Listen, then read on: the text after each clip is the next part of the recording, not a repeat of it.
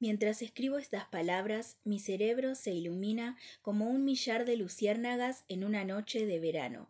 Mis dos manos se deslizan entre un océano de letras blancas. Mis neuronas se abrazan para construir un mundo que perdure en el recuerdo de quien sea mi lector. Y con cada movimiento de mi mente y de mis dedos voy poniendo los cimientos que componen este poema.